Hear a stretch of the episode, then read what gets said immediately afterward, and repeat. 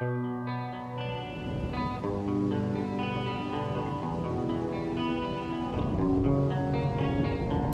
will not be pushed, filed, stamped, indexed, briefed, debriefed, or numbered. My life is my own.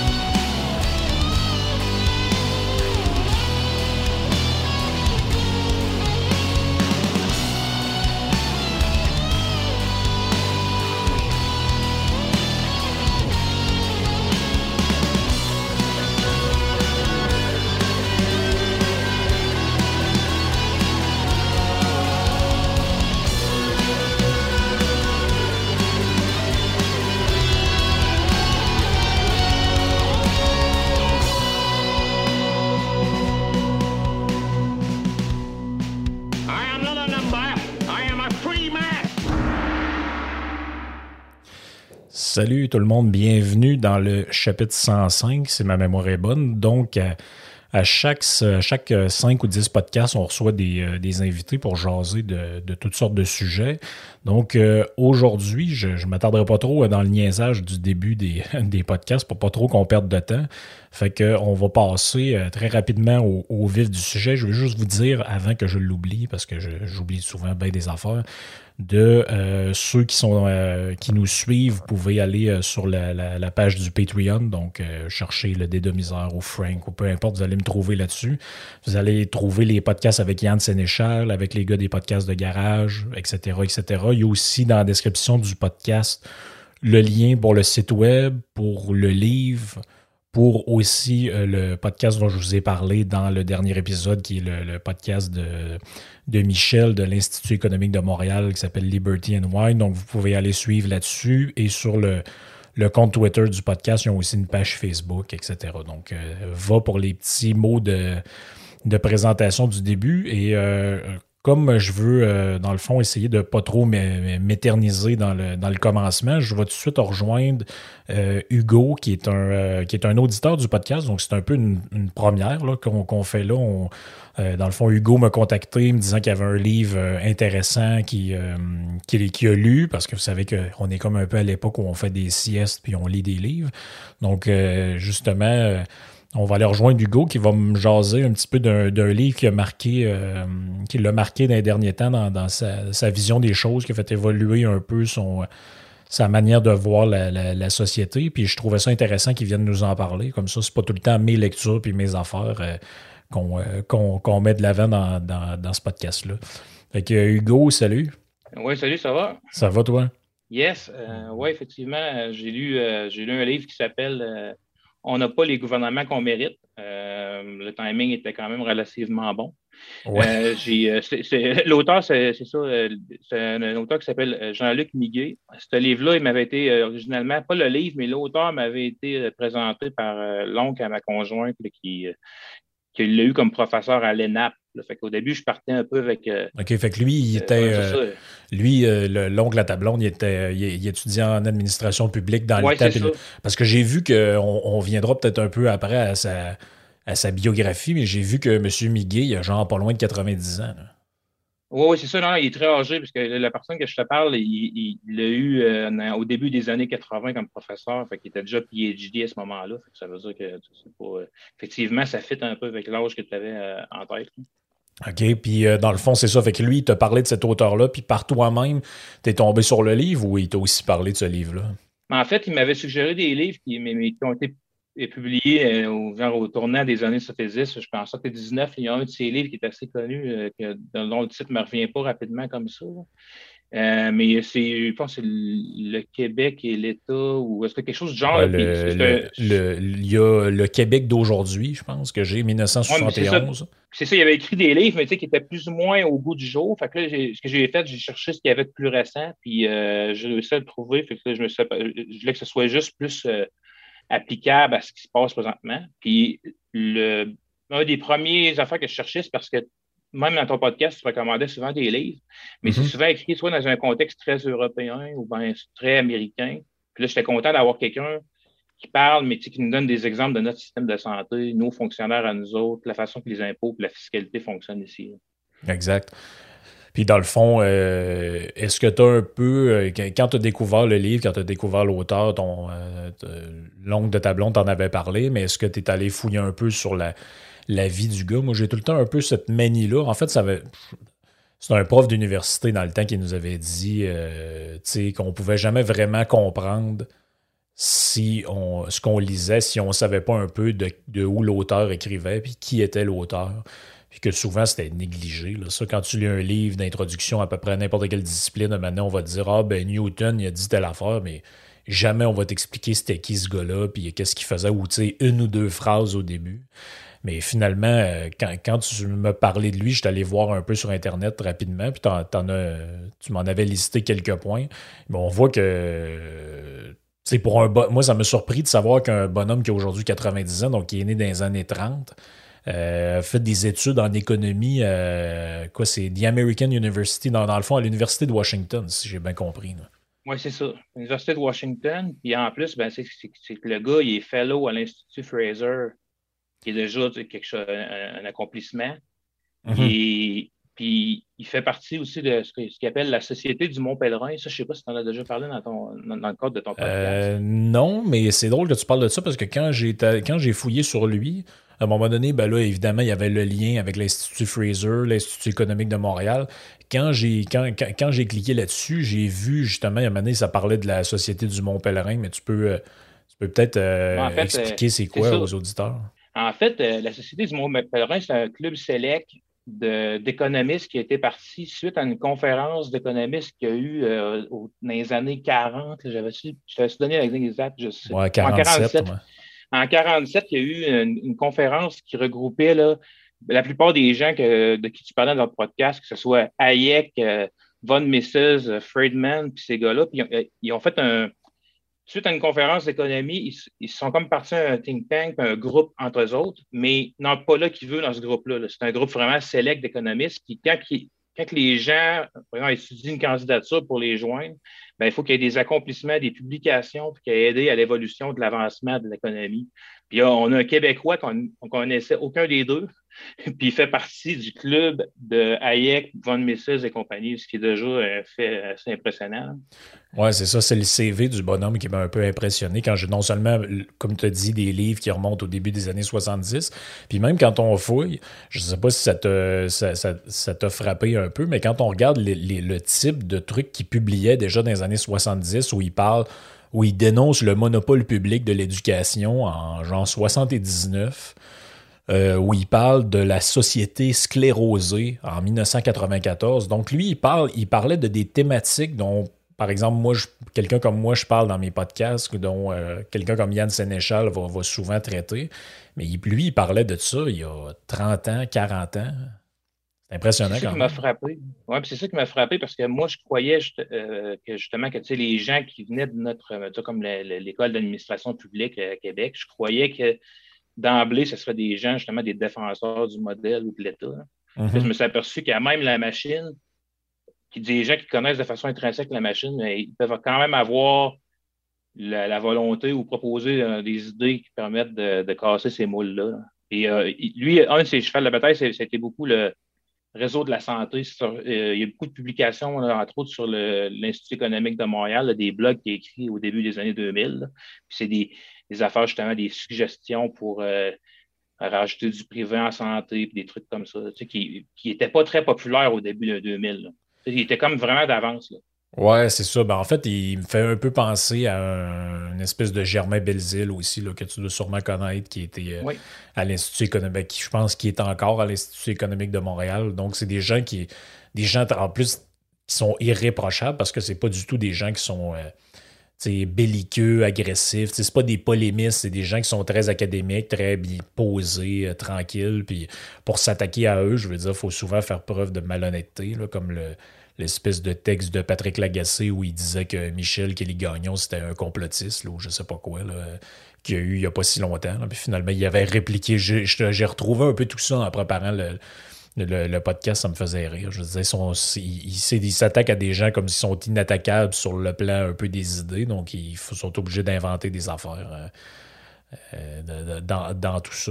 Mais mettons qu'on revient à toi deux secondes ton euh, euh, l'oncle de ta blonde t'avait parlé de ça, mais dans le fond, si tu as parlé de ça, c'est sûrement parce que tu avais un intérêt un peu pour l'économie, pour les, finances publiques. Donc, euh, est-ce que c'est un lien avec ta formation professionnelle ou c'est un peu tout ça par hasard, par intérêt ah, comme ça? c'est plus par intérêt général, je te dirais. Parce que, ben, moi, je travaille dans un domaine qui est comme pas connexe à ça, mais je suis dans une grande entreprise, puis euh, on, je travaille au niveau du data. fait que je travaille, je, suis comme ingénieur de données, mais au Québec, on ne peut pas dire ça. En fait, je suis, euh, euh, je suis analyste au niveau des données parce qu'au Québec, à cause de l'ordre des ingénieurs, on ne peut pas dire qu'on est ingénieur de données. Mais je travaille, c'est ça, je travaille au niveau des, du data, mais j'ai toujours un intérêt pour justement essayer de trouver des solutions à partir d'une situation problématique avec les, données. Puis j'ai choisi ce sujet-là avec lui qui a beaucoup d'expérience, justement, l'oncle à ma blonde, qui était gestionnaire dans le réseau de santé pendant des années jusqu'à très haut cadre. Puis c'est lui qui m'a montré des, sa thèse qu'il avait écrite pour ce professeur-là qui avait déposé. là, j'ai vu le nom du professeur. Là, ça, ça a déboulé de ça. Puis la raison pourquoi je t'en ai parlé à toi, c'est que toi, je t'ai connu à cause un peu de l'écosystème de, Jeff Fillion, sans aller, sans aller loin là-dedans. Euh, c'était mon, voisin de bureau. Je, travaillais chez Coveo, qui était dans, la même bâtisse que, ah Jeff Fillion, dans ah des anciens bureaux de réseau pirate. On avait un mur mitoyen, puis euh, euh, j'entendais le parler. J'entendais, euh, il y avait un gars qui s'appelait Nick dans le temps, puis j'entendais Nick crier après, j'entendais Nick crier après eux autres, tout ça, puis je, croisais souvent, et je croisais souvent euh, Yves Landry à salle de bain, puis tout ça. Fait que je connais un peu leur écosystème, là, euh, se laver les mains, hey, salut, je connais un peu le, le, leur affaire, fait que toi, tu fais comme partie, comme un greffon, un peu, tu fais mm-hmm. partie de, de, ça, fait que c'est pour ça que je te connais, c'est l'introduction. OK, OK, OK. Ben, comment je pourrais dire ça? La famille s'est élargie avec le temps, je pense aussi. C'est ça qui arrive. Au début, c'était des gens très proches de. En fait, c'était tous des gens qui étaient avec choix, euh, qui étaient avec Jeff à choix dans le temps. Finalement, progressivement, il s'est greffé toutes sortes de monde en fonction des différents projets qu'il y a eu. Puis, bref, un peu les aléas du temps comme ça. OK, fait que toi, dans le fond, tu avais, avais un, intérêt un peu pour ça. Puis là, ben, tu t'es dit, ouais, lui, il parle pas mal de ces thématiques-là dans le podcast. Fait que ça va être. Euh, euh, j'ai trouvé, j'ai dit, moi, je voulais t'en faire parler. C'est comme un accident des choses que j'étais avec toi. Là. c'est correct, dans le sens que je me suis dit, moi, je, me suis dit, je vais faire lire ça à Frank pour pouvoir en parler. Mm Là, c'est encore mieux. Là, je peux t'en parler moi-même, il n'y a aucun problème. Ben, c'est ça, c'est ça que je m'étais dit parce que souvent ça arrive. Puis c'est pas. Euh, des, fois, les gens, je ne sais pas s'ils le prennent bien ou mal, mais des fois, les gens ils m'envoient des suggestions. Ils me disent ah, tu, devrais lire ça, ça fera un bon podcast. Finalement, un an plus tard, je ne l'ai pas fait encore. Mais c'est parce que j'ai une pile tellement immense de, de sujets, puis de patentes, puis de livres commencés. Puis là, des fois, j'essaie de terminer quelque chose. je me dis, ah, je vais faire un podcast là-dessus. Donc, des fois, c'est. C'est pas que je veux pas, mais c'est que je manque de, temps. Je veux pas, c'est pas ma vie à temps plein de, de, faire ça. C'est un peu tout ça par, temps perdu puis par loisir. Donc, quand je peux avoir des gens qui ont qui me font aussi découvrir du contenu, c'est tant mieux. Donc, si on revient à, Jean-Luc Miguet quelques instants. Donc, c'est ça, on, a vu que le monsieur, ben c'est ça, c'était pas, euh, je veux dire, c'est pas n'importe qui, Institut Fraser. Euh, je vois dans le fond, dans, sa biographie, c'est un gars de Saint-Jacques. C'est où ça exactement? Municipalité du Québec. OK, ouais, c'est dans l'Anaudière, c'est pour ça que je connais pas ça.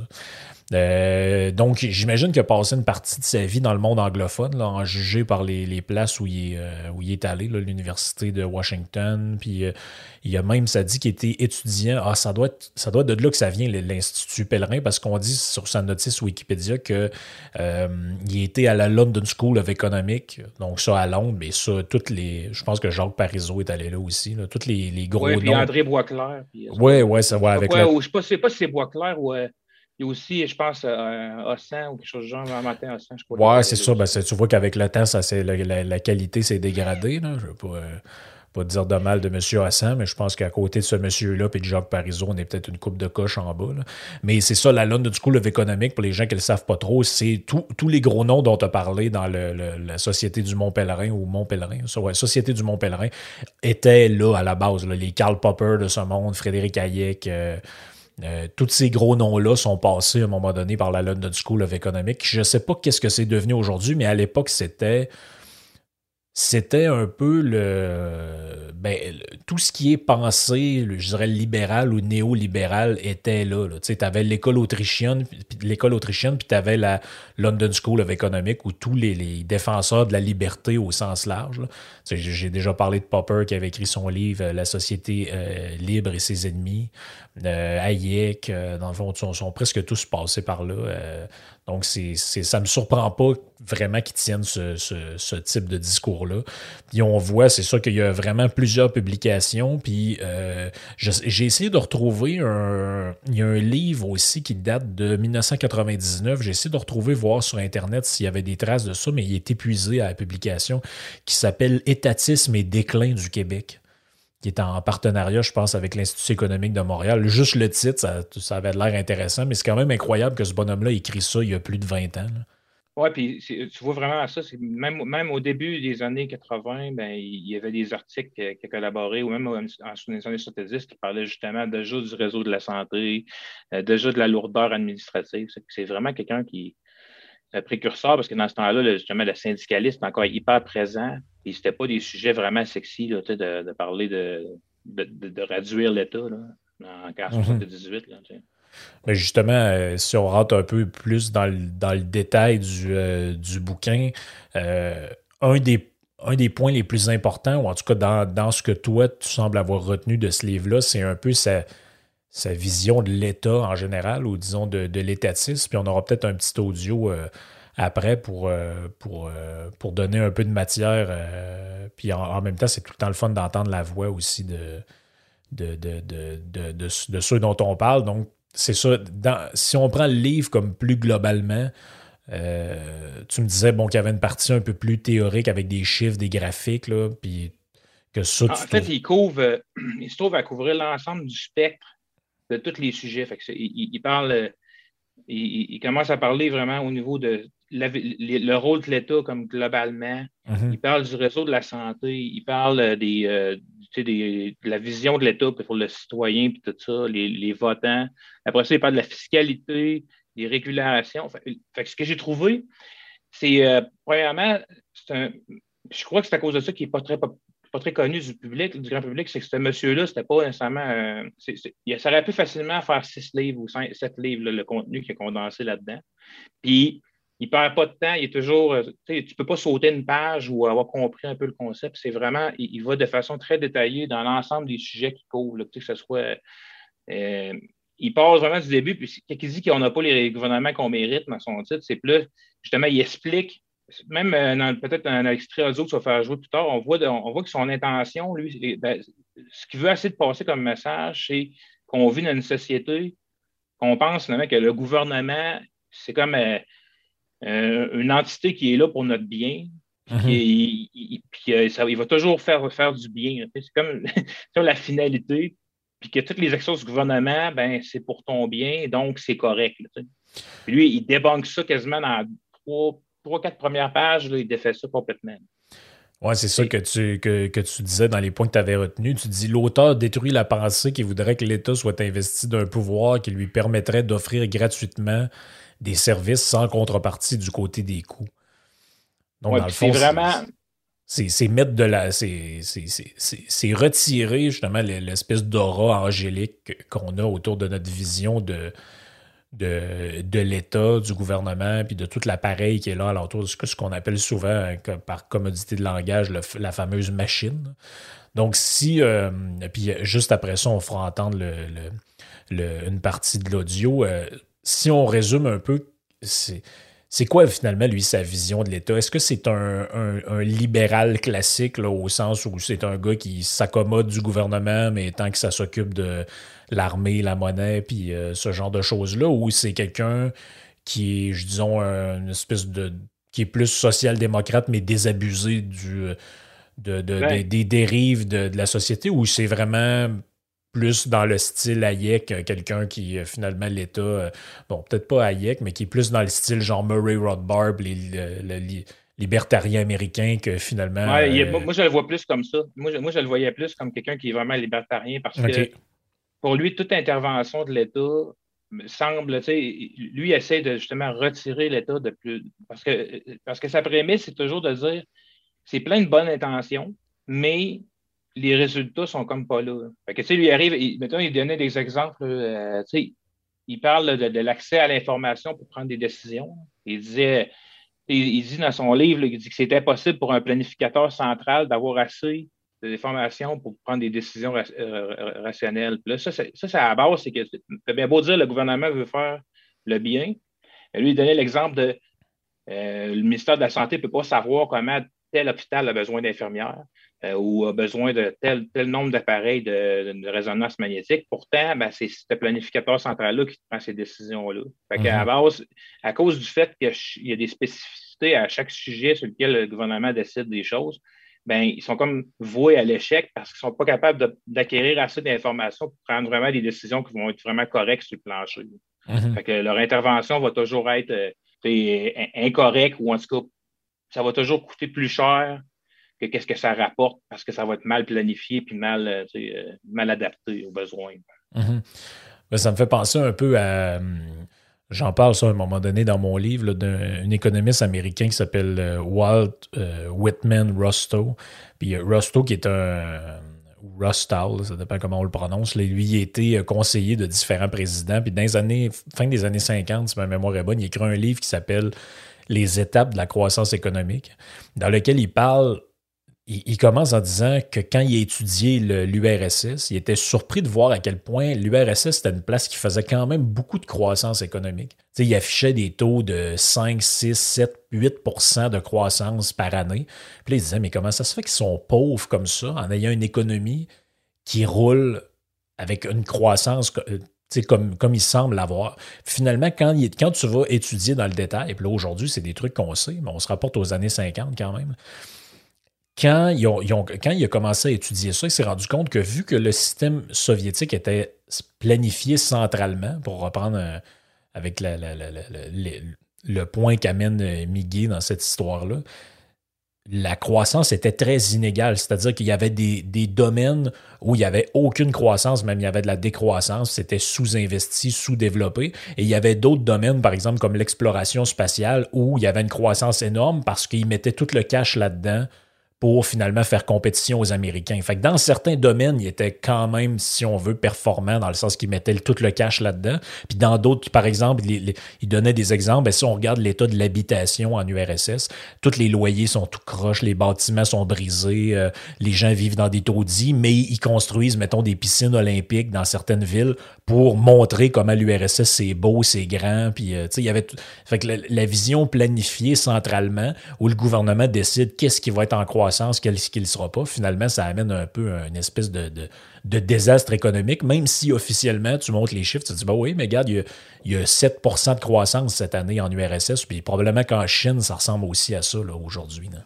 C'est ça, puis, lui, il n'applique pas juste ça, maintenant à la croissance économique, il, applique ça aussi au, concept de faire le bien, dans le sens, euh, pas juste euh, démontrer la croissance, mais il disait il utilisait une citation de Auguste Comte. Il disait La bonté générale indique davantage la haine des riches que l'amour des pauvres.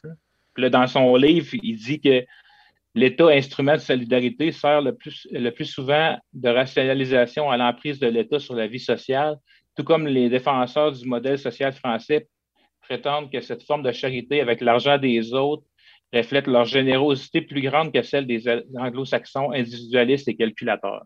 tu sais, tu vois, euh, lui, lui ce qu'il fait, c'est qu'il est toujours avec un. Euh, tu vois que son, sa trame narrative, c'est toujours de vous. On, on, pense qu'on est bien, on pense qu'on est meilleur que les autres parce qu'on fait des investissements via le gouvernement ou on fait des affaires. Mais lui, ce qu'il dit, c'est que quand on regarde ça froidement, il dit c'est pas vrai, parce qu'il dit les Québécois, ça fait les gens qui sont les moins généreux au niveau des charités et des affaires de même par rapport ah. justement aux, contreparties qui sont supposément fouets et calculateurs, comme il dit. Les, les, Anglais, supposément que les autres sont, sont, moins généreux parce qu'ils ont moins de programmes, tout ça, mais en bout de ligne, c'est des gens qui ils appellent ça, la, dans son terme, la compassion avec l'argent des autres. c'est vraiment ça. C'est facile d'aller donner de l'argent parce que c'est le gouvernement qui fait ça, mais tu sais, c'est tu vois que lui, il a vraiment une vision plus, euh, libertarienne au sens qu'il veut vraiment, hein, mais parce que les libertariens, pour vrai, c'est pas des gens, c'est des gens qui vont justement souvent beaucoup croire à l'individu, que l'individu va pouvoir en faire des dons comme ça. De faire de charité puis contribuer à des organismes de leur propre chef au lieu de leur enlever leur argent puis toi la donner. Oui, mais la preuve un peu de tout ça, c'est qu'avant que le gouvernement commence à se mêler de tout, il y en avait des écoles, il y en avait des soupes populaires, il y en avait des trucs de Saint-Vincent de Paul, puis beaucoup en lien avec la, religion. on me dira c'est vrai. Mais l'idée, par exemple, moi, mais, je sais pas, mes grands-parents, ils allaient faire du bénévolat pour aider les pauvres, puis c'est pas le gouvernement qui leur a demandé de le faire, ils le faisaient en leur âme et conscience. Puis ces structures sociales-là pourraient exister sans être, en tout cas au moins, euh, gérées par le haut, par le, par le gouvernement.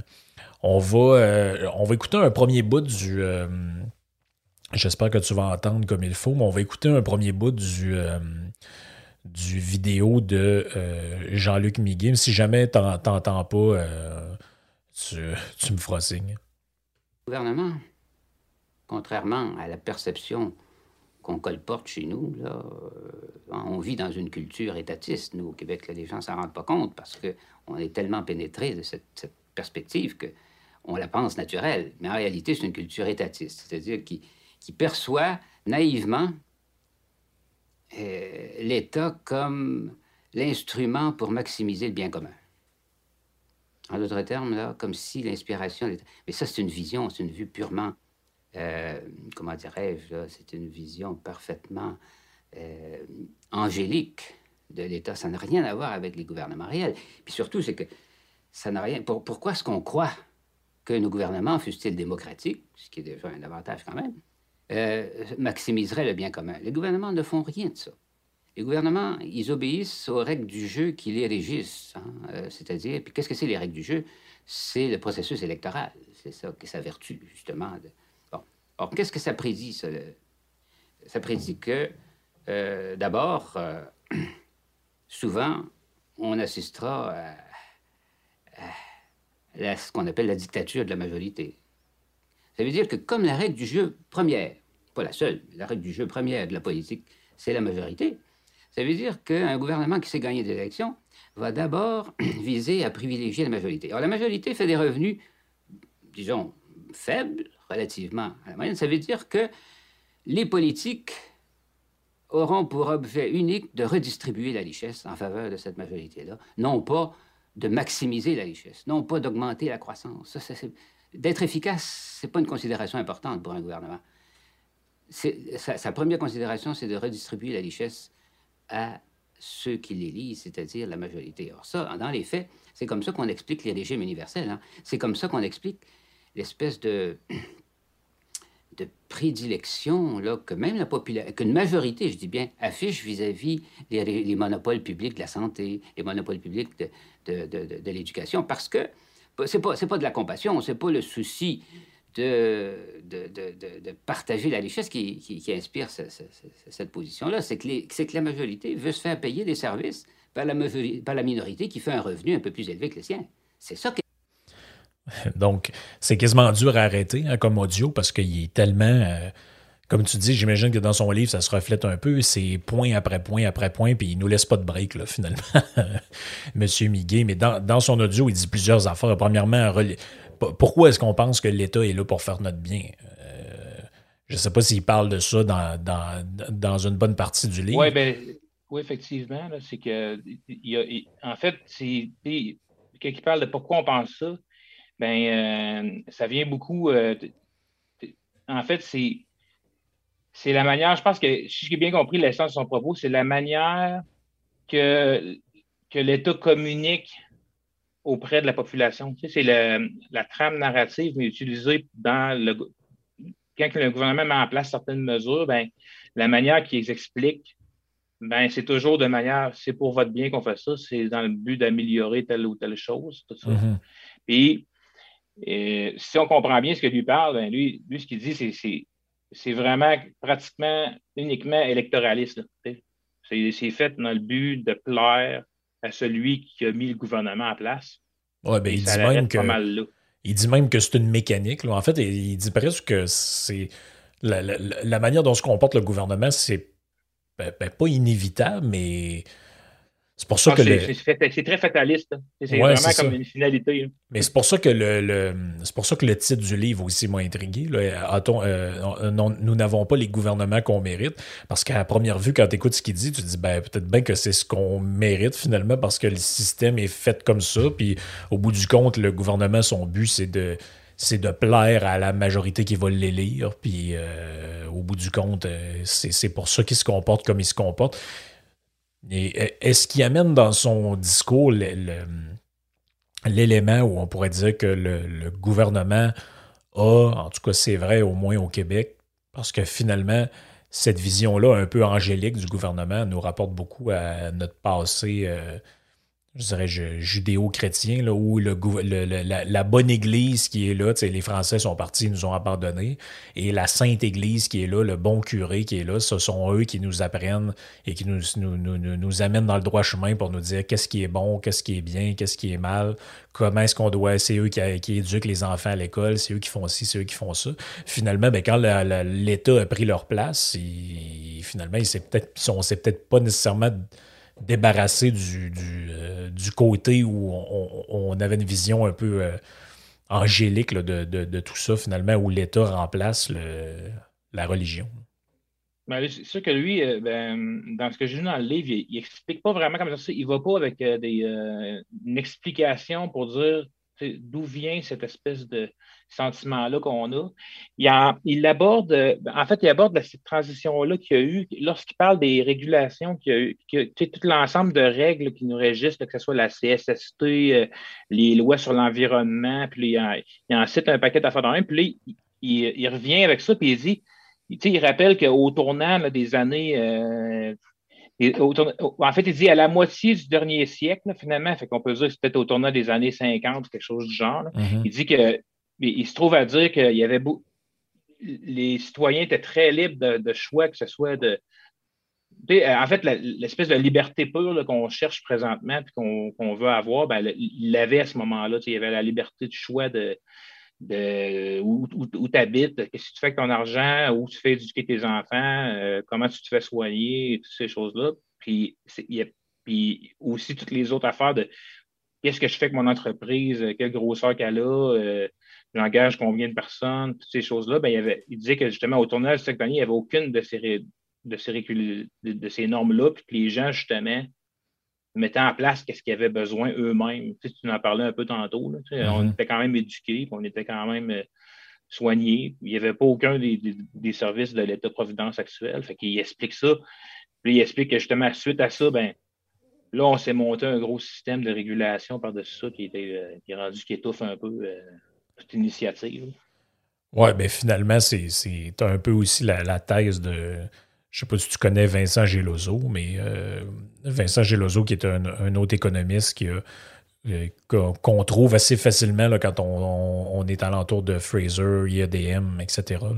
Et lui, il écrit un livre sur justement ce qu'on appelle la grande noirceur, dans, lequel il expliquait que la période du Plessis, qu'on appelle la grande noirceur, tout en réalité, c'est un mythe qui a été construit en grande majorité ou en grande part par les gens qui ont fait ce qu'on appelle la Révolution tranquille pour camoufler que finalement, à peu près tout ce qui a été fait dans la Révolution tranquille, ça a été amorcé par Duplessis. Donc, la, construction des grands barrages, par exemple, dans le nord du Québec, ça a été commencé par l'Union nationale dans les années 50, avant que la, gang de de Jean Lesage et de René Lévesque arrive et que finalement l'espèce de mythe, en fait c'est ça, c'est que c'était vraiment un mythe selon lequel le Québec est dans un espèce d'âge de, Moyen Âge obscurantiste où il y a des, curés partout qui te disent euh, quoi faire puis euh, avec qui aller à, à puis un gouvernement qui est très euh, justement très arriéré. Et finalement tout ça c'est un, peu un mythe qui en cache un autre ou qui cache une réalité qui est celle que finalement la fin de la, le début de la fin pour la liberté individuelle, ça a été la création de l'État-providence, où justement on amène ce, que, ce dont lui parle, la, régulation excessive, où tout finalement, on, on, a même les gens dans le langage populaire en blague, là, ah, ben, aujourd'hui ça prend un permis pour faire n'importe quoi, un permis pour conduire une chaloupe, un permis pour Et puis finalement, c'est Ouais, ce dont, euh, c'est ça dont il parle, puis c'est- ça dont M. Miguet parle aussi dans son affaire. C'est ça. Puis c'est ce qui est- il, en- il parle justement, il donnait un exemple là, dans, dans- il parle du euh, toutes les règles. Il, dit- il parlait de- justement des règles au niveau de l'emploi. Il disait un employeur, disons, qui déciderait de ne pas engager de femmes ou de ne pas engager de, gens de communauté culturelle ou peu importe, ben à quelque part, il se prive de gens premièrement, qui sont disponibles pour travailler. Puis, puis tu sais pas, peut-être par la bande, il aurait soit peut-être demandé moins cher ou il y aurait eu d'autres expertises que tu n'avais pas. euh, si, t'es- t'es- t'es- t'es- si toi, de ton chef, tu décides de ne pas engager du monde qui est issu de telle communauté ou telle affaire, ben toi, toi-même, tu te prives. Tu n'as pas besoin de rajouter des règles à quelqu'un. Il va finir, puis, puis au, niveau des, au niveau des clients aussi, ça va finir. il- y a un balancier qui est supposé se faire tout seul en économie, puis qui est vraiment défendu par les libertariens. Puis lui, on voit vraiment qu'il est de cette école-là. Oui, ben c'est un peu l'idée. euh, par exemple quand il y avait le- les, histoires de MeToo, puis de, de, de, de comportements inappropriés quand tu es en position d'autorité, ben la position de plein de libéraux classiques puis de libertariens, c'était de dire oui, mais dans un monde où vous intervenez pas avec tout ça, un boss qui met la main au cul de ses employés, à un moment donné, les employés s'en vont, puis le mot se passe, puis plus personne va travailler pour lui, puis son entreprise fait faillite. C'est ça, au bout du compte, qui attend quelqu'un qui se comporte de mauvaise façon. Il n'y a pas besoin d'aller, euh, je veux dire, faire des, des, moves. Il n'y a pas besoin d'instaurer des programmes où on va aller dans les entreprises expliquer aux gens que c'est pas correct de taponner ses employés. La, la vaste majorité des gens le savent, puis ils le font pas. Mais la très petite minorité qui est là, finalement, vient rajouter une espèce de structure, de règles ou de formation. C'est ça qu'on va mettre à tout le monde pour finalement une minorité qui serait épurée par elle-même si on laissait juste les, choses aller euh, comme elles sont. Mais finalement, si les gens travaillent quand même là, malgré les comportements déplacés des personnes, ben, il y a peut-être d'autres raisons. C'est ça après qu'il faut voir. Puis peut-être que le problème, il se cache là aussi. Est-ce que la personne lui fait des menaces ou euh, il y, a- toutes sortes de, de- visions là-dedans, mais tu- comme tu dis, c'est la même affaire avec quelqu'un qui n'emploie pas, euh, quelqu'un qui se dit, bah moi j'engage juste euh, des gens avec un prénom qui a de l'air francophone, ben maintenant il va passer à côté d'un employé qui pourrait, euh, qui après ça va aller travailler chez son compétiteur, puis si ça se trouve, ben, son entreprise va être en difficulté à cause de ça. C'est ça, c'est exactement ça qu'il dit. Euh, on, va, euh, on va y aller avec la deuxième partie du petit vidéo qui dure à peu près euh, comme la première partie, peut-être une, minute cinquante environ, puis on, commentera par la suite. hein, Donc, c'est une gigantesque fourberie d'affirmer que, c'est la compassion qui inspire, euh, disons, la santé socialisée et les monopoles publics de l'éducation. Ça n'a rien à voir avec la réalité des choses. Bon, la deuxième euh, dimension, c'est que les gens, donc la majorité, euh, est plutôt apolitique. hein. C'est-à-dire qu'il existe ce qu'on appelle, nous, en économique, l'ignorance rationnelle. Il est il serait bête pour chacun d'entre nous d'acquérir beaucoup d'informations sur les politiques, hein, de se renseigner sur le- sur l'impact des politiques vis-à-vis nous, à part quelques-unes particulières. Pourquoi? Parce qu'on n'y peut rien. De toute façon, on est un individu qui votons sur X millions, et par conséquent, qu'on soit informé ou pas, qu'on vote bien ou qu'on vote mal, ça ne changera rien au résultat. Donc, chacun doit se dire que il doit minimiser l'effort qu'il accorde à la compréhension des politiques puis à l'information politique, ce qui est conforme aux faits. hein. Les gens ne connaissent même pas le nom de leur député très souvent. Ils seraient incapables de, de- désigner, de donner, de- de- de- de- d'expliquer le sens d'une politique pour lui. Puis c'est normal, parce que, parce qu'encore une fois, ça coûtera horriblement cher de se renseigner, alors que la contribution qu'il pourrait apporter à la réalisation de ce objectif-là, c'est zéro, c'est rien du tout. Donc les gens sont apathiques, sont apolitisés, les gens ne participent pas à la vie politique parce que ça n'en vaut pas la peine. Mais ça, ouvre la voie, ça, à l'intervention des gens qui sont euh, des groupes, des groupes qui sont stratégiquement placés, les groupes d'intérêt. C'est ça qui explique la domination des groupes d'intérêt. Hein, parce que euh, un, organisme qui est déjà en place, disons, le secrétariat de la CSN ou de l'Association des manufacturiers canadiens, ils sont déjà en place. De s'adonner à l'activité politique, puis à la propagande, puis à la promotion de leurs intérêts, ça coûte presque rien, hein, parce qu'ils ont déjà un organisme en place. Et par conséquent, ça va vouloir signifier que les, les décisions politiques vont être dominées par les gens stratégiquement placés, les groupes organisés. Donc ça, c'est un autre point super intéressant dont il parle là-dedans, puis tu l'avais noté aussi dans, tes, dans les, points que tu m'as envoyés, c'est le fameux concept de, comment il appelle ça, l'ignorance rationnelle. Je trouve, ça, je trouve ça intéressant parce que c'est un peu dans l'histoire, on considère ça un peu comme un paradoxe, l'ignorance puis la, la, rationalité. habituellement, on fait, quand on est ignorant, on n'est pas quelqu'un qui utilise la raison euh, outre mesure, mais je ne sais pas si dans le livre, il l'explicite plus ou il en parle davantage, mais dans cette petite vidéo-là, je trouve ça intéressant. Finalement, ce qu'il dit, c'est ben, on est, on est pris avec l'espèce de mentalité que finalement, ben, l'État est là pour notre bien, il faut s'en remettre à l'État. Puis en plus de ça, il y a dans la majorité ou dans une bonne partie de la population, les gens ben, ils se disent ben, le, le, gouvernement, finalement, ce qu'il fait, ben, je peux rien y faire parce que je représente euh, un vote sur X millions, comme, le, comme il dit dans la vidéo. Donc, je vais me tenir le moins informé possible de ce qui arrive ou des choses qui se passent. Donc, c'est vrai qu'à venir, avant, excluons la COVID de tout ça, mais dans, le, dans l'ancien monde, dans le vrai monde, euh, la plupart des gens ne savaient pas c'était qui leur député. Même des gens qu'on croisait ne savaient même pas c'était quoi le nom du premier ministre. Euh, il y avait beaucoup de gens qui ignoraient totalement des. des, des le gouvernement annonçait des grands programmes. Tu disais, ah, ça, a dû faire jaser un peu. Ça, tu parles de ça à quelqu'un autour de la table à Noël, puis la moitié des gens, ou si c'est pas le trois quarts, ils n'en ont jamais même entendu parler. Mais là, actuellement, on est dans une période un peu spéciale où c'est comme si tout le monde est maintenant très investi de tout ce qui se passe, au courant de plein d'affaires tout le temps, à tel point que c'est. Ce qu'il raconte, c'est peut-être plus ou moins vrai en ce moment, mais est-ce que dans le livre, il en, parle un peu plus de ce concept-là? En fait, ce qu'il fait, c'est qu'il l'illustre, il commence à l'illustrer avec un peu. Euh, euh, il, donne un contexte dans lequel on fait un choix rationnel et après ça, il l'oppose justement à, la situation qu'il y a avec les politiques du gouvernement. Ce qu'il dit, là, je, vais le, citer, il dit Lorsqu'un individu achète une voiture, les deux conditions à l'adoption du, choix rationnel sont remplies.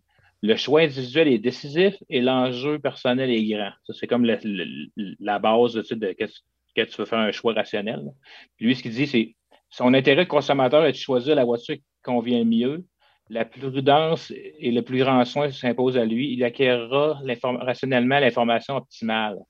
Supposez maintenant que la marque de la voiture qu'il conduira soit déterminée non pas par son choix particulier, mais par la majorité. L'enjeu, lui, reste aussi grand, mais son pouvoir sur les caractéristiques de la voiture qu'il obtiendra deviendra pratiquement nul. Il, perd tout intérêt à acquérir l'information pertinente à l'achat. Il s'ensuit souvent qu'une large fraction de la population ne saura jamais qu'une institution ou qu'une mesure législative lui inflige des dommages réels. Les politiciens sont conscients de cette lacune et concevront leur politique pour attirer les votants mal informés.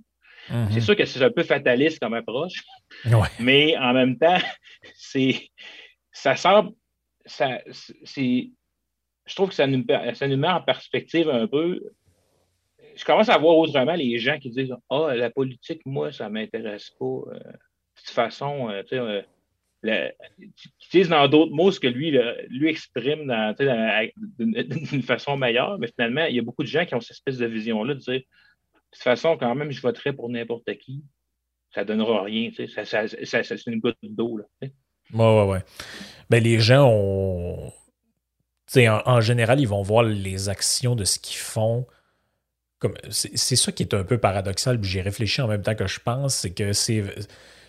J'ai connu, moi, puis sûrement peut-être toi dans ta, vie aussi, j'ai connu des gens, moi, qui me tenaient en même temps ce discours-là, du style Ah, ben, ça sert à rien, puis de toute façon, c'est juste un vote, puis euh, peu importe si, peu importe ça, ça change rien. Puis trois minutes après, il, il t'explique qu'il faut que tu mettes ta canette dans le recyclage absolument parce que c'est ensemble, tous ensemble, avec des petits gestes qu'on va changer le monde puis qu'on va réduire la pollution puis que si et ça. Puis là, tu te dis, ouais, mais il me semble que c'est un peu contradictoire avec ton, euh, ton, idée, ton idée de base de te foutre complètement de la politique. Mais je sais pas, peut-être que dans le cas de, l'environnement, c'est une autre logique qui est à l'œuvre. Mais effectivement, euh, cette notion-là est cette notion-là, finalement, nous aide à comprendre pas mal plus d'affaires que, que ce qu'on pense. Moi aussi, avant, quand quelqu'un me disait ça, je me, dans, ma tête, je me disais, ouais, c'est un peu abruti comme façon de, comme façon de penser. Tu as le droit de pas t'y intéresser, mais tu sais, je sais pas, mais on dirait que je voyais ça un peu comme. C'est comme si les gens se vantaient d'être ignorants. Je trouvais ça un peu spécial. Mais en fait, si je pense que euh, quand, on regarde sous cet angle-là, c'est un peu comme dire euh, tu, l'appliques à n'importe quoi d'autre. Tu as passé Temps à faire telle chose, toi, mais pendant ce temps-là, moi, j'ai fait de quoi de plus productif. Puis là, on peut quasiment l'appliquer au, contexte de, s'informer sur la politique ou s'informer parce que le temps que tu as consacré à ça, effectivement, le coût-bénéfice dans la vision de Miguel, c'est. Les, les, lecteurs voient ça comme une perte de temps, puis il n'y a pas nécessairement tort. Ouais. oui, lui, dans le fond, finalement, dans sa vision à lui, c'est presque. C'est comme s'il te fait rentrer dans la tête. Tu sais, la personne qui dit Moi, la politique, ça m'intéresse pas. Puis là, toi, dans ta tête, tu te dis Ouais, c'est un peu cave de penser de même ben lui dit ouais mais dans sa tête lui que tu dis c'est un peu cave de penser de même lui il se dit c'est toi qui es imbécile de penser que ça sert à quelque chose de t'intéresser à ça c'est un peu c'est très cynique il démontre un peu il démontre là, vraiment que c'est euh, cet exemple là justement tu sais ça bien beau avoir un gros impact sur toi, son exemple de la voiture, mais même, même s'il y a une mesure qui a un gros impact sur toi, si tu n'as pas de pouvoir, mais tu vas te désintéresser pareil. Ouais. Oui, parce que le manque de contrôle aussi engendre la. Ben, moi, je pense que ce qui, contribue un peu, là, on rentre plus dans la psychologie, mais ce qui contribue à tout ça, c'est un peu que le, manque de contrôle engendre aussi l'anxiété puis l'angoisse. Dans le sens que si tu es toujours, tu on le voit en ce moment avec la, la, crise du COVID, c'est le fait de, voir les nouvelles euh, jour après jour, jour après jour, puis te dire, ben, finalement, j'ai aucun je, suis condamné à subir l'évolution de ça à chaque jour. Puis peu importe ce que j'en pense, ce que je fais, puis ce que je dis, j'ai pas d'emprise là-dessus. Puis le fait de ne pas avoir d'emprise sur quelque chose, c'est très anxiogène, c'est très angoissant. Donc, à, plus petite échelle, le fait de s'intéresser à la politique, à un moment aussi, ça rend très cynique. Là, tu commences à t'intéresser à ça, tu regardes, je sais pas, moi, les libéraux, les conservateurs, puis là, ben, tu te rends compte, ouais, mais lui, il a dit ça, mais il a déjà dit le contraire. Ouais, mais toi, tu t'en rappelles parce que tu suis ça, mais monsieur, madame, tout le monde, qui a le gars, il a déjà dit le contraire il y a trois semaines, ils le savent pas parce qu'ils suivent pas ça. Donc, eux autres, ils s'en sont pas aperçus que ce gars-là, c'est un crosseur ou un menteur. Mais toi, comme tu, suis ça, tu t'en es aperçu, donc tu deviens un peu désabusé, un peu. Euh, ben, je, pense que ça, ça, contribue à ça pas mal. C'est pour ça qu'il dit, euh, qu'il dit les, les, politiciens conserveront leur politique pour attirer les votants mal informés, c'est justement ça. Ils vont arriver d'une manière, ils vont spinner ça d'une manière, puis les gens, justement, ils n'ont pas accès vraiment pour voir qu'ils se font mentir ou que c'est une contradiction par rapport à ce qui a été dit la semaine avant. Ben, on le voit avec euh, l'usage de ce qu'on appelle le narratif. Quand tu arrives puis tu emploies certains buzzwords, là, le, les modernes, euh, robuste, euh, euh, entrer dans la modernité, meilleur, changement. Le mot changement, c'est payant. Tous les politiciens l'utilisent. Le vrai changement. en, Hollande, de manière en France, utilisait le slogan Le changement, c'est maintenant. hope.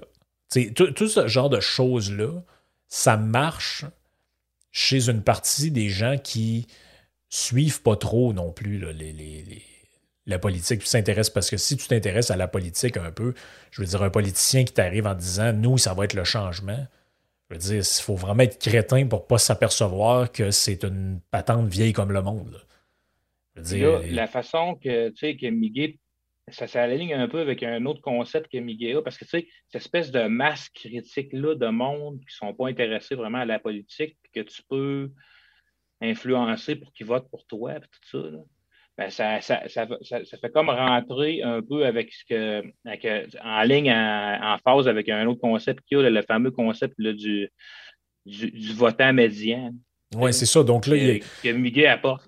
C'est ça. Donc là, dans le livre, on a la, critique de l'État ou du rôle de l'État, puis de, de, de l'étatisme, de, de, cette vision-là où l'État serait là pour faire le bien commun on a le concept de l'ignorance rationnelle dont on vient de parler, puis le, un, des autres concepts euh, déterminants, ou disons, euh, ça, c'est quoi le lien entre cette, cette, euh, ce concept-là du votant médian et de ce que lui appelait la, la tyrannie de la majorité ou la dictature de la majorité? Il l'a même dit dans le vidéo. Je pense que c'était dictature de la majorité.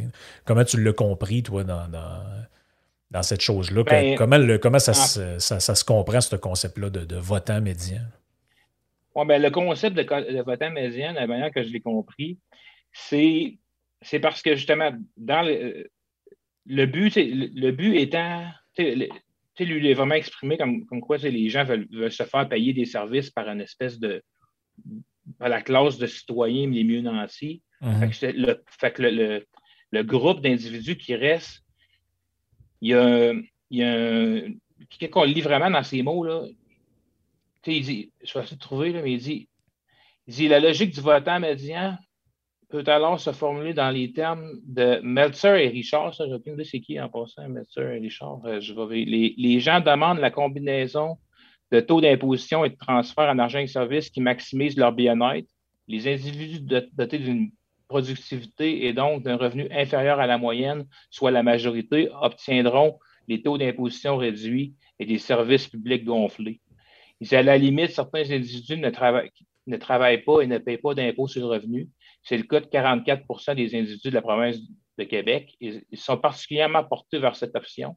Donc, les gens aux revenus inférieurs qui forment la majorité accorderont leur vote aux candidats qui proposent un allègement du fardeau fiscal pour eux et l'alourdissement des, pour ceux qui ont un revenu supérieur.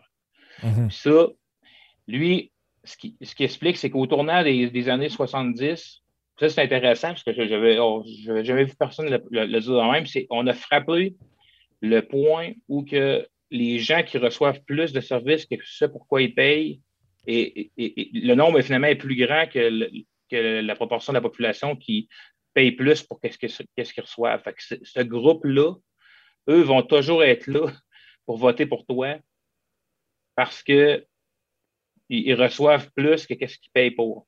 Ouais, ben c'est ça qu'il raconte. Il dit finalement le, le 44 ou c'est entre 44 45 là, des fois, dépendamment du temps où il écrit ça, j'imagine le pourcentage change. là. Mais 44% des individus, finalement, au Québec, ne payent pratiquement aucun impôt. C'est-à-dire qu'ils payent des taxes, puis des plaques, puis des patentes comme ça, mais ils ne payent pas d'impôt sur le revenu ou pratiquement pas. Et ces gens-là, eux, finalement, pour eux, avoir des services entre guillemets gratuits, c'est vraiment vrai qu'ils sont gratuits parce qu'ils les ont pas payés. Oui, c'est exactement ça. Puis, puis, euh, ce qu'il dit, c'est que forcément, le fardeau fiscal supplémentaire va retomber sur les, les de la classe supérieure de revenus à chaque fois. Puis, ce qui arrive, c'est que ce votant médian-là, euh, ce qu'il dit, c'est que. comment il dit, il ça faisait. Le premier, ouais, c'est ça. Le souci de l'homme politique est de gagner la course éle- électorale, donc Mhm. Va adopter la plateforme qui est la plus favorable aux votants majoritaires que ce que, ce que lui appelle le votant médian. Puis c'est sa façon de gagner sa vie. C'est vraiment ça qui est expliqué dans la vidéo aussi. hein. Mhm. Il faut le voir. Il y a des gens que leur, leur but, c'est vendre quelque chose. Le gouvernement, lui, selon Miguel, c'est son but, c'est de c'est de vendre sa candidature, de se faire élire pour recevoir un salaire. C'est, comme l'homme d'affaires vis-à-vis des acheteurs. Le politicien adoptera des politiques qui lui vaudront la reconnaissance du votant médian. Puis tout est centré autour de, ce- de ce votant-là, puis c'est lui. Puis euh, je ne te les ai pas envoyés dans l'exemple, mais il donnait l'exemple de certains services de santé où qu'on, il y a une tranche de la population qu'on leur offre beaucoup, beaucoup de services, même pour des soins qui sont très bénins, mais en volume. Il y a des gens qui sont gravement malades qu'on ne leur offre pas ces services-là, justement parce que c'est comme impopulaire, puis tu sais, ça ne sert pas le, votant médian d'investir dans des maladies qui sont super rares, mais on va soigner l'ongle incarné du, de la personne genre, qui fait partie du pôle qu'on va aller chercher quand on se fait élire. Ouais, ouais, ouais. Non, je comprends l'idée. C'est que c'est. Dans le fond, je sais pas, mais la, la- personne qui fait partie de ce pourcentage-là, peut se présenter à l'urgence pour un, un ongle incarné ou une verrue. Mais finalement, euh, toi, je sais pas, ben, t'as un, grain de beauté bizarre qui grossit dans le dos, puis tu voudrais voir un dermatologue d'un coup que c'est pas un cancer, mais finalement, ça prend trois ans avant de le voir. parce que des gens qui ont besoin de voir un dermatologue comme toi, ben, le nombre n'est pas, est pas, est pas significatif, ou en tout cas, il n'est pas assez pour pouvoir justement euh, justifier d'investir là-dedans, parce que le but, c'est de te faire réélire. Mhm. C'est vraiment la spin que- qu'on voit que Miguel a beaucoup là, que dans son propos. là. Mais ça, c'est un bout que j'ai de la misère à comprendre. Je sais pas si tu as une idée par rapport à ça. là. Mais tu sais, d'expliquer les trucs par rapport à le gouvernement. Mais, mais moi, là, si j'avais euh, 60 ans et je me lançais en politique, j'en ai rien à cirer d'être élu pendant trois, quatre mandats. Là. Je veux dire, je, je vais faire ce que j'ai à faire pendant mon premier mandat, puis si les gens sont pas contents, ils me foutront dehors. Tu sais, j'ai de la misère à comprendre pourquoi, mettons, un François Legault, un Philippe Couillard, des, des gars qui ont fait leur argent, ils ont fait leur vie, comment ils pourraient baser leur action à 100% sur des patentes de se faire réélire? Qu'est-ce qu'ils en ont à... Je sais pas, peut-être c'est la politique devient une drogue ou euh, l'ivresse du pouvoir, tout ça, mais qu'est-ce qu'ils en ont à foutre d'être réélus, ces gens-là, au bout du compte? Si ça fait pas, ils se font mettre à la porte, c'est tout c'est toute une, une question de l'ensemble du cabinet ou l'ensemble de la députation. Je pense que mm-hmm. dans, dans, le groupe de gens, c'est pas tout. Dans les, dans les backbenchers qui font partie du gouvernement, il y a beaucoup de gens qui ne sont pas dans la position d'un logo ou d'un couillard. Il y a des gens qui ont besoin de faire leurs deux, trois mandats, je ne sais pas combien, pour pouvoir avoir leur retraite. Puis ces gens-là, ont aussi la, du pouvoir au niveau du, parti et des décisions qui sont faites au, caucus, tout ça, qui se réunissent. C'est peut-être justement ça. Parce qu'effectivement, il y a comme quelque chose de particulier dans, ce qui approche euh, Miguel du fait que certains de ces politiciens-là, justement, n'ont pas besoin. C'est peut-être la fameuse affaire de l'ivresse du pouvoir, comme tu dis, ou la, la recherche de popularité, tout ça, plus que, plus que le but euh, pécunier. Peut-être qu'ils se, font, ils se font élire, mais le but de se faire élire, ce n'est pas d'aller chercher un salaire, mais c'est plus que d'aller chercher justement euh, remplir son CV puis laisser un leg, puis tout, le kit, là, comme on voit certains politiciens actuels. Mm-hmm. Oui, puis euh, dans tout ça aussi, il, parle de, toute la mécanique électorale, bon, qui est le vote médian, euh, le, le, politicien qui est là pour finalement flatter ou en tout cas donner ce que veut le fameux 40 quelques ou peut-être même 50% aujourd'hui de gens qui, qui finalement contribuent pas, mais euh, eux, par exemple, ils, se servent dans le plat de bonbons. Ce qui, un peu revient à la phrase de, de c'est euh, Jean-Jacques Rousseau qui disait ça à un moment donné. Il disait Ce qui est fabuleux avec l'égalité, c'est qu'on la veut toujours avec ceux qui en ont plus. Si tu parles d'égalité à quelqu'un, tu te dis, ben oui, on va tout être égaux, ça va être le fun. Hein, regarde, lui, là-bas, il mange du ballonné, puis il reste dans un 1,5, ça va être ça, on va tout être de même. Euh, ouais, non, là, ça, là c'est drôle, ça les intéresse plus. Mais l'égalité avec ceux qui en ont plus que d'autres, ça, ça les intéresse, par exemple. Oui, c'est ça, c'est que je me souviens pas ici, à un moment donné, quelqu'un lui dit euh, je ne me souviens pas de, qui, c'est qui l'auteur qui cite. il dit euh, celui qui vole Jean pour euh, donner à, Jacques, va toujours pouvoir compter sur le soutien de Jacques. il expliquait ça à un moment donné. c'est, effectivement ça. Puis je pense qu'on réussit. c'est, sa vision que lui a. C'est un peu extrême, honnêtement. Même, il est assez toujours assez, euh, assez tranchant dans, ses approches, mais il faut voir que dans, ça, ben, c'est juste que je trouve qu'il va sommariser certaines affaires qu'on va entendre un peu partout dans, divers intervenants. Ce que j'ai aimé de ce livre-là, c'est que il n'y a rien de révolutionnaire. C'est sûr que la manière qu'il va apporter le vote médian ou, va, les concepts qui vont amener justement à l'ignorance rationnelle, ben, c'est des choses que on n'entend pas présenter de cette manière-là.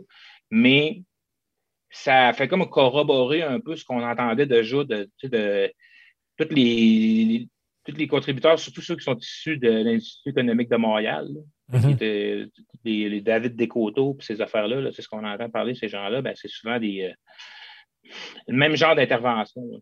Oui, ben même David Descoteaux, finalement, je me rends compte que l'expression l'argent des autres, ça doit probablement venir de ce monsieur-là, parce que lui aussi, il l'utilise. Euh, finalement se payer des trucs avec l'argent des autres, euh, ceux qui aiment gérer l'argent des autres. Dans les notes que tu me laissais, on voit même à un moment donné cette expression-là qui revient à, quelques, à quelques reprises.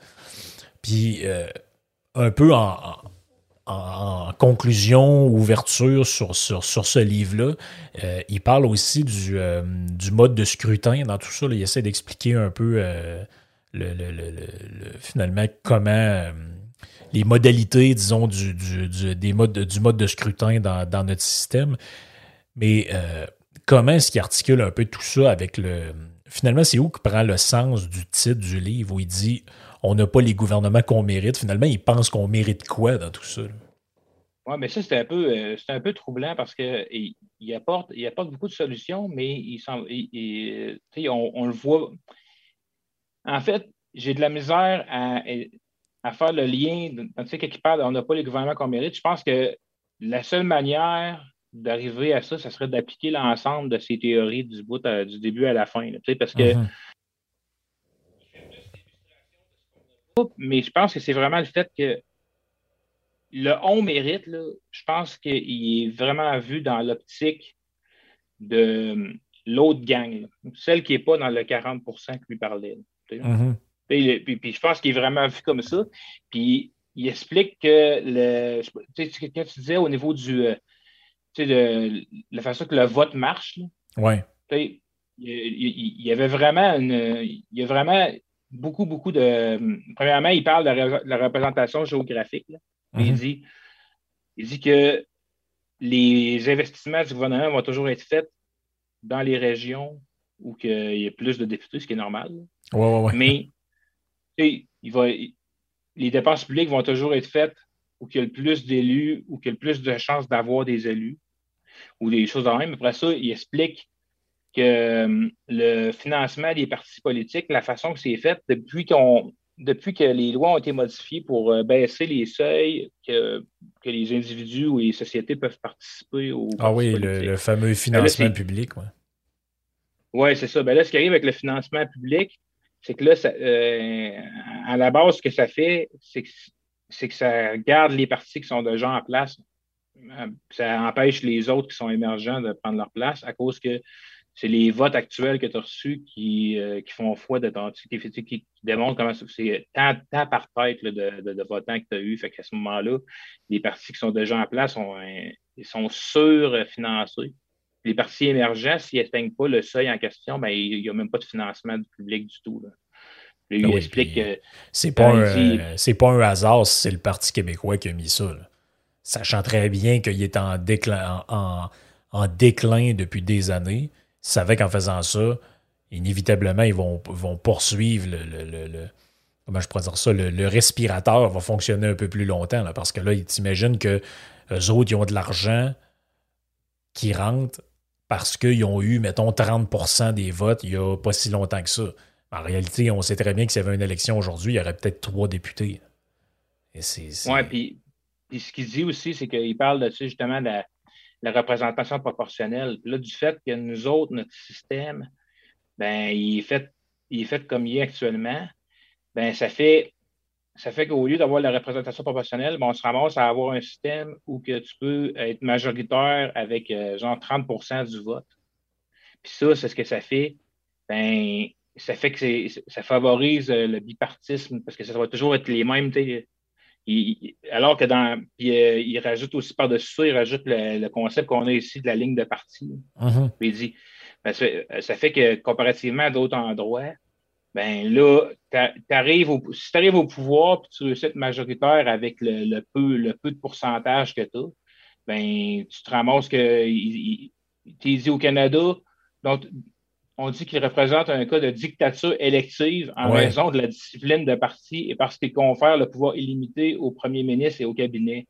Puis là, je sais que tu faire un podcast intemporel, mais on le voit un peu, là. Ce qui uh-huh. se passe dans la situation actuelle, on le, voit, le pouvoir euh, investi, le, pouvoir que le premier ministre a, c'est c'est omnipotent, c'est pratiquement comme le roi, là, il peut faire tout ce qu'il veut. Oh, oui, quand même ça c'est vraiment comme ça, alors que dans des dans les autres manières où c'est proportionnel, souvent, parce que juste faire des. Lui, il dit qu'ils sont obligés de faire des, gouvernements de coalition, tout ça. Puis, puis comme aux États-Unis, où tu peux, n'es pas obligé de voter du bord que es de ta gang, mais ça permet justement une meilleure représentativité de l'individu sur la politique.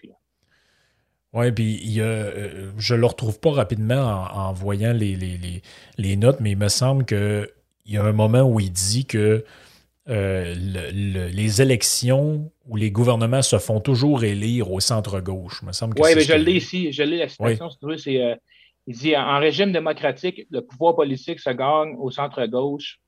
On a pu calculer qu'au Canada, vers le milieu des années 70, c'est là qu'il dit, c'est au milieu des années 70 que le nombre de bénéficiaires nets qui reçoivent plus de services, qui payent de taxes, des programmes gouvernementaux a commencé à l'emporter sur le nombre de perdants. Ça, ça vient de l'Institut Fraser de, 1999.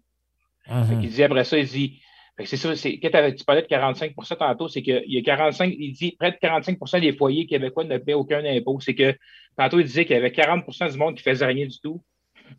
Là, là mais, mais le 45 en question, il inclut des gens qui sont actifs, mais ils ne payent aucun impôt. Mhm. Fait que c'est ça, c'est que ce qui veut dire que tout près de la, de la, moitié de la population votante, le prix des services publics a baissé au point de ne plus avoir de signification. Forcément, le fardeau supplémentaire tombe sur les épaules. Fait que, il recommence avec la même rhétorique, de dire que ça tombe sur les épaules de la classe dominante. Mais c'est ça, c'est vraiment le qui dit, c'est ça, c'est que ça se gagne au centre-gauche. Puis, mais, mais quand on regarde, mettons, sans François froidement, je pense que, tu sais, on le voit dans les derniers gouvernements, dans mhm. les, les mesures qui sont mises en place ou les affaires de même, puis ce qu'ils font, ben c'est toujours justement pour aller chercher la faveur de, ce groupe-là, qui ne travaille pas, que ce soit les retraités ou que ce soit les assistés sociaux, peu, importe.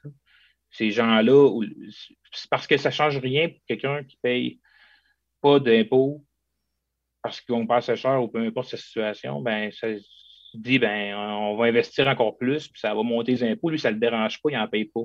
Oui. Mais en même temps, il y a une pédagogie à faire aussi là-dedans. Je comprends très bien le point où il s'en va.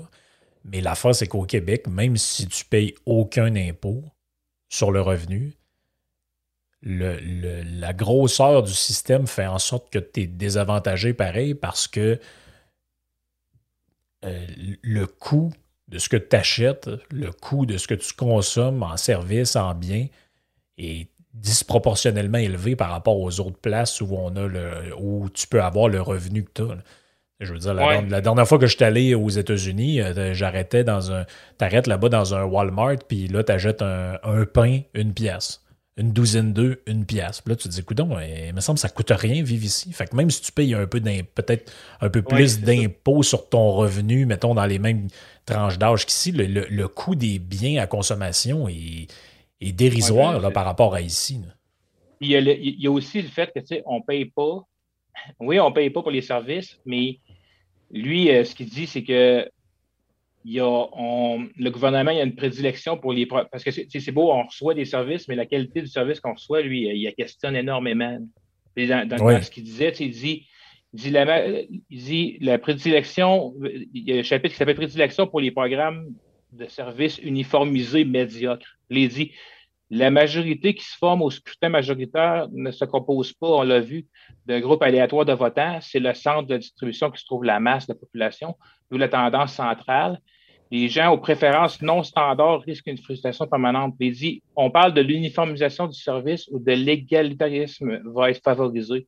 C'est mhm. vraiment d'arriver avec un genre de service one size fits all pour essayer de rendre tout le monde heureux, mais tu te ramasses avec de quoi de, de so-so, tu sais, là. Et euh, c'est qu'il dit, il dit vraiment que la qualité du service, il, il, il, est allé vraiment plus profond, mais il revient, il revient beaucoup sur. C'est très, très, très, très centré sur le système de santé, mais c'est normal parce que c'est une grosse partie de, de ce qu'on dépense. C'est la moitié de tout ça.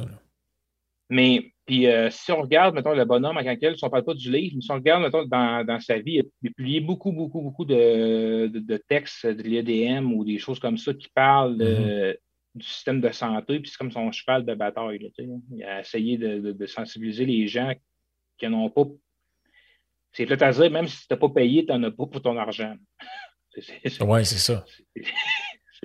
C'est ah, drôle à dire. Oui, c'est incroyable, pareil finalement, le, le, livre dans son ensemble, si tu avais à retenir une chose de tout ça, que ce soit la, la critique euh, qui fait d'un peu, peu, tout et n'importe quoi dans, son livre, dans le sens qu'il fait beaucoup de thèmes, ou euh, une piste de solution qui a amené. Y a-tu quelque chose que quand tu as lu ça qui a particulièrement attiré ton attention? Ben moi, ce que j'ai vu, c'est que ce qu'il semble vouloir, c'est de, en fait, ce qui semble être son, but, c'est de faire un retrait, des, euh, un retrait de pouvoir au niveau de l'État. Finalement, d'enlever mhm. le plus de pouvoir. Euh, en fait, d'enlever du pouvoir à l'État, redonner des libertés aux individus, comme c'était il y a même pas, tu sais, il parle à la moitié du dernier siècle, fait que ça fait pas. Euh, c'est un monstre-là, il s'est bâti à peu près en 70 ans. Fait que c'est pas. Euh, lui, il a l'air à vouloir dire ben, redonner les libertés individuelles aux gens pour que ces gens-là, justement, soient intéressés par des choses, puis que, puis que ces services-là soient dispensés par autre chose que le gouvernement, que l'espèce de main invisible qui contrôle tout. Là, ben, qui, l'enlever, cette espèce de mainmise-là. Puis son idée centrale, c'est toujours de dire que le gouvernement ne fait pas nécessairement bien, même avec les bonnes intentions, qu'il devrait se retirer de, de la plupart de ces sujets-là, même laisser de la place au privé en santé, des choses comme ça. La fiscalité, régulation, enlever les règles. C'est un peu une trame qu'on entend souvent de la plupart des, des économistes. Mais lui, ça a l'air d'être plus un vrai libertarien, parce que même quand tu parles au niveau des, des, trucs comme l'homosexualité et ces affaires-là, ben, il n'y a pas l'espèce de d'aura, ben, c'est pas d'aura, mais tu sais, ce que les conservateurs ont. Là. Oh, lui, lui, lui est vraiment là, mêlez-vous pas de la vie des gens. et c'est pas au gouvernement de, gérer euh, tous ces choix-là. Oui, bien ça, c'est. J'en ai parlé quelques fois de ça, mais pour moi, ça, c'est un, À mon avis, l'idéologie ou l'approche libertarienne, parce que je ne vois pas nécessairement ça comme une idéologie, le fait de vouloir avoir de la liberté, c'est pas. Je veux dire, il n'y a pas rien d'idéologique là-dedans. Mais appelons ça de même pareil. L'idéologie libertarienne, à mon avis, c'est le, le compromis gauche-droite qu'on pourrait faire. Dans le sens que les gens de gauche, qu'est-ce qu'ils veulent? Ils veulent pas de liberté économique, puis ils veulent que l'État gère leur vie. Mais par exemple, ils veulent pouvoir changer de sexe, ils veulent pouvoir s'appeler par le prénom qu'ils ont décidé, même s'ils ne sont pas nés comme ça. Ils veulent pouvoir euh, consommer de la drogue, ils veulent pouvoir faire X, Y chose. Alors qu'à droite, l'autre bord, ils veulent rien savoir de tout ça. Mais par contre, ils veulent liberté économique. Ce qui est tout le temps comme un peu une espèce de paradoxe là-dedans, liberté sociale versus liberté économique. Mais l'approche libertarienne, c'est de dire l'État, en réalité, n'a rien à faire là-dedans en général. Oui, c'est ça que ce soit. que ce soit au niveau moral ou que ce soit au niveau économique, l'État, c'est. Tu le vois à Miguel, c'est telle affaire de. Tu n'as pas l'information comme gouvernement pour prendre ces décisions-là.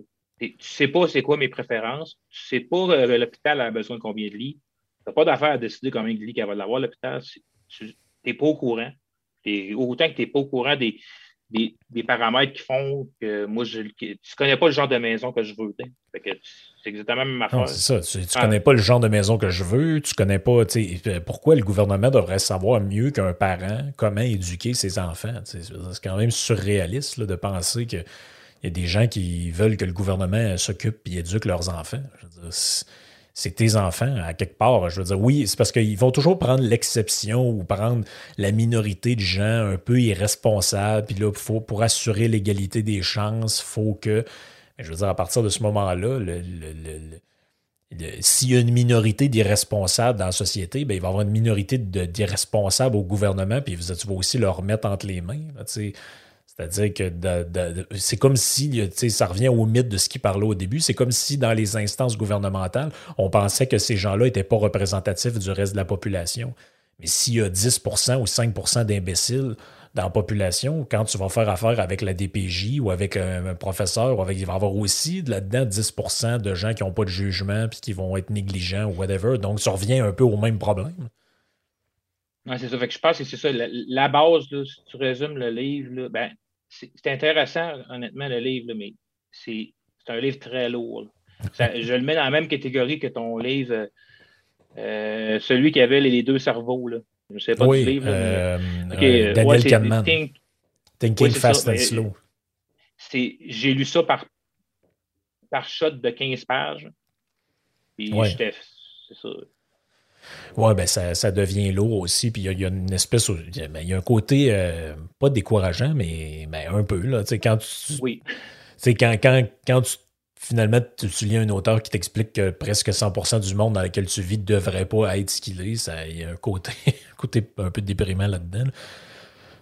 Mais écoute, les, gens qui traitent de thématiques de gauche, eux autres sont persuadés qu'on vit dans un monde néolibéral euh, d'extrême droite, puis qu'il faut lutter contre le patriarcat, puis contre je sais pas quoi. Fait que finalement, tout le monde pense à quelque part qu'il ne vit pas dans un monde, euh, dans un monde idéal. C'est quasiment ça qu'on pourrait dire. Euh, tout ça, finalement, ça t'a donné, le goût d'explorer un peu plus l'œuvre de, du bonhomme, même si ça date un peu? tu pensais-tu checker un peu le, reste de ce qu'il avait écrit? En fait, ce que je voulais peut-être, c'est davantage m'en aller vers les mais justement, tout ce qui est connexe, l'ensemble des publications euh, aujourd'hui qui sont, euh, peut-être pas ses disciples à lui, mais les gens qui ont suivi, mettons, les, les gens qui sont présentement à l'IEDM, mm-hmm. ces gens-là, puis l'Institut Fraser, entre autres, il, y a, des publications vraiment incroyables. Puis ça m'a donné le goût justement de m'en aller vers ces gens-là qui ont, euh, ont un bel esprit de synthèse, ce qui est vraiment difficile à avoir. Là, on, c'est facile partir de toutes les bords. Là. Mais ces, ces, cerveaux-là sont capables de prendre un problème, de, de, l'emboîter. Puis c'est ça que je disais que c'était lourd à lire. C'est pour ça, c'est parce qu'il ne perd pas de temps. Là. Il n'utilise aucun mot pour rien dans son livre. Mm-hmm. Puis, il y en a beaucoup dans, dans, les gens, justement, de l'écosystème de, économique de Montréal, des gens comme ça qui sont, qui sont le fun à écouter. Là, les, les a nommés tantôt, il y en a plusieurs. Ah oui. Euh, c'est plus ça que ça m'a donné le goût parce que le migrant en question, ses publications sont difficiles à trouver. Sont... Oui, c'est probablement tout épuisé. Oui, c'est ça. Fait que c'est usagé. Comme moi, je les ai loués à la bibliothèque. je l'ai renouvelé plusieurs fois. Après ça, je ne pouvais plus le renouveler, puis je l'ai réemprunté, puis je l'ai re-renouvelé. fait que là, ça fait, ça fait peut-être 4-5 euh, mois que je l'ai ici. C'est cool. Ben, merci euh, Hugo d'être venu m'en jaser de ce, de ce livre-là. Je pense que ça va intéresser pas mal les, euh, les auditeurs. Puis euh, on, on, sort, on, sort dit un mot après le, la fin du, du, podcast. Puis on va laisser les, les auditeurs là-dessus se faire un peu à leur tête. Puis aussi assimiler tous les concepts de, dont on a parlé. Parfait, merci beaucoup. Là.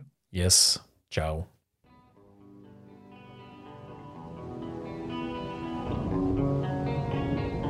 I will not be pushed, filed, stamped, indexed, briefed, debriefed, or numbered. My life is my own.